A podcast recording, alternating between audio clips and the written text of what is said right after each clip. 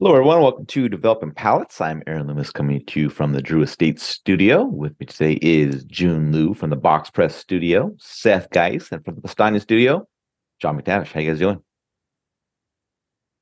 Superb. Now is the fall of my football discontent. It's okay. They're gonna uh, get Kirk Cousins for you guys. No, they're gonna No? they're gonna suffer. They're not gonna gonna s- suffer through Wilson with all your stacked uh, roster over there.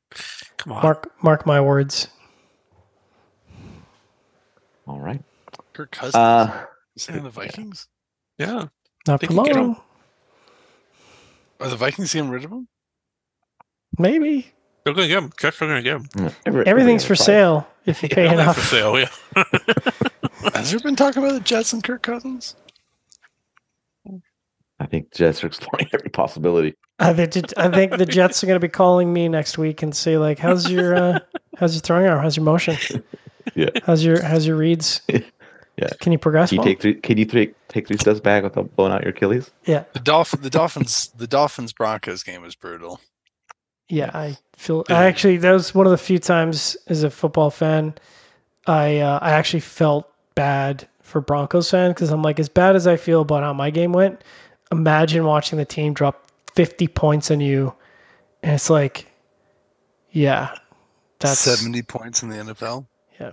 Well, a 50 point differential is what I should have said, but Oh yeah, yeah, 70 points in, in the NFL. seventy points. Your Yeah. defense gives up seventy points. I mean, you, you, the I- entire defense be on suicide watch after that. I immediately laughed and thought about Eric. Yeah. See, well, I, I guess he'd why. have to be a Broncos fan, right? Because he's in Colorado. Yeah. Yeah. All right.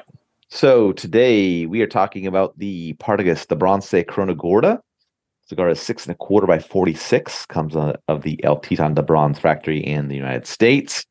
Uh, wrapper is Nicaraguan Corojo. Binder and filler both from Nicaragua. Uh, price point is $22.99. And the cigar was released in April of 2023. So with all that out of the way, Jiunn, what was your overall experience like with this cigar? Um, I thought it was pretty average. This didn't taste like something that came out of El Titan for me. Um, because usually like they have like a how do I even like it's just it's like a barnyard funkiness. It's like meaty. It's good pepper cream, but like this was nothing like that. Um, I thought this was kind of linear in terms of the uh, the flavor profile. Um, you know, and it just didn't really do much. So, um, you know, no need to spend twenty three dollars. People, please go buy the punch chopsticks. All right, Seth, what were your thoughts? Um, I thought it was a little, you know, it's all Nicaraguan. I thought it was a little Nicaraguan heavy, so I kind of see what Jiunn was saying with it didn't have like that classic El Titan flavor. Um, pepper, pepper spices, mineral earth notes, leather, toast, nuts, just kind of average flavor profile, decent burn and draw throughout. Um, medium, medium full strength and body. John? Yeah, it was it was okay. Um, one thing to remark on is my humidity was real low on this, which is odd. So I'm not sure what's up with that. Um, like like it's off by ten percent, which puts it like way lower than anything I've reviewed in like I don't know since I started measuring. So I thought that was really odd, and maybe that affected the final score. But um, yeah, it was okay. Um, it started out with an interesting combination of lavender and sweet wood. And I was like, man, I don't get lavender in cigars a lot. And then just sort of a more generalized floral on the retrohale. Um, kind of reminded me of a um, of a ERDM, uh, El Rey de Mundo. Um, you know that sort of Cuban floral note. And I'm like, oh, that's a, I mean, not my thing, but it's interesting. Uh, then it kind of got a little nuttiness, a little baking spices, and I was like, okay, you know, that's it's different, it's interesting. Um, and I kind of, I kind of felt like as it progressed, it just became more and more linear. And think that's the word that Jiunn used, and I, I got it in my description. I'm like, you know, kind of floral in the second third with graham cracker, but then it was just kind of like, you know, wood and earth and really not a lot of good stuff going on there. And the last third was kind of creamy baking spices, uh, a little bit of tannic wood. And I'm like, it's okay, but like nothing there really excites me. Um, had a couple issues with the burn, started out uneven, went out spontaneously like three quarters of an inch in, which is weird because you couple like it's dry and then went out, and it's like that doesn't really make sense. At any rate, um, no other interventions required, so it's just the just the one relight. Uh, draw was pretty perfect. Um, so you know, like a slightly above average flavor profile, but not all that exciting. Aaron, what about you? Yeah, for me, this started with lightly toasted cedar, floral notes, and mild cinnamon. Uh, cinnamon transitioned to baking spice pretty quickly, and then to black pepper. I uh, got some earth that joined in a bit later. Uh, second third saw the earth pick up, and the final third saw the earth take the lead in the profile. Um, I thought the cigar had a pretty nice start. I had a good mix of flavors and transitioning. Um, my cigar went out in the same spot that John's went out oh. at, so that was kind of interesting. I think we, you and I were chatting about that. Uh, oh, kind of right. Trying to hit the timeline to find out if it was the same spot, which it seemed like it was. Uh, from the second third on, the flavor profile was pretty average, and the earth began to increase and shook the lead in the profile. So, um, you know, I was hoping that this cigar would capture that elusive uh, El Titan de Bronce uh, mystique um, that General has been unable to really achieve. I think for me, um, but uh, not not to be the case. So um, kind of waned as it went along. Uh, not enough of the good stuff in that first third to maybe you want to come back to this. And along with that price point, it's definitely a, a no go for me. So. Um, all right, let's get into the scores. Uh, we are going to start uh, at the top with John at 5.9.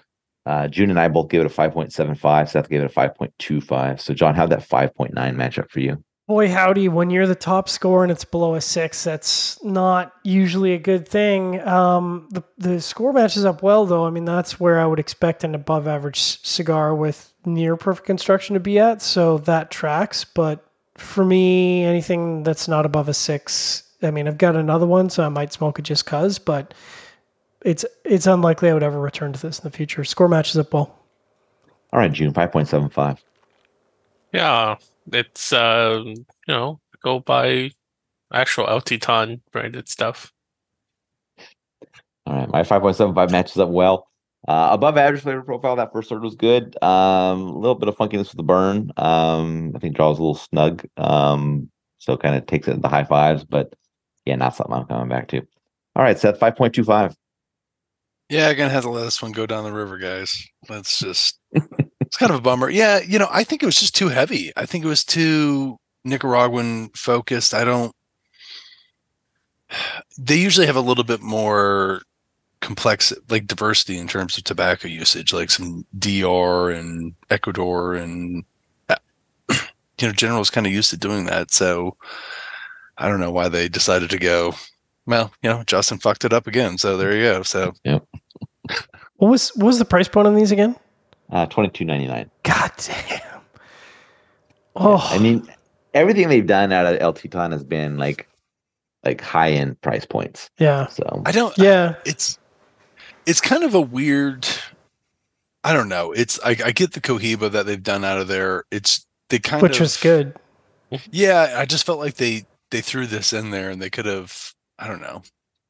Worked out a little yeah, more. and I, I still haven't Yeah. smoked the La Gloria Cubana 8th Street, um, which is also out of there to see Oh. if, if that. Well, there you Man. go. You're just throwing. Is that you're new? Just throwing. Okay, never mind. That's- There's I think it was last year.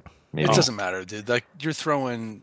How much Oh, I mean, you're gotta you're gonna you're gonna take every that stuff in- brand now through that factory, right? Yeah, you're So, you're the the factory's done. I mean, you can't do anything in that factory now because it's just going to be dominated by this stuff.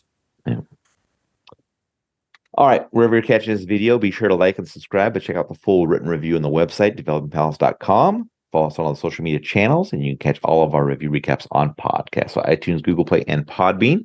Thank you for tuning in. We'll catch you on the next one. Bros.